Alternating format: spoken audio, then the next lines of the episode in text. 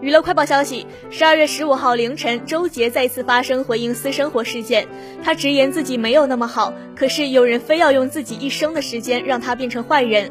他不明白为什么有人喜欢诋毁他，质问对方究竟为了什么？他的人生会幸福吗？寻求网友给他回答，最后还引用台词“臣妾做不到啊”来收尾。近日，周杰因为一篇爆料小作文被推上舆论热搜，对方女生称周杰让自己吃避孕药，不吃就分手，随后找了新欢。瞬间引起了不少吃瓜群众围观。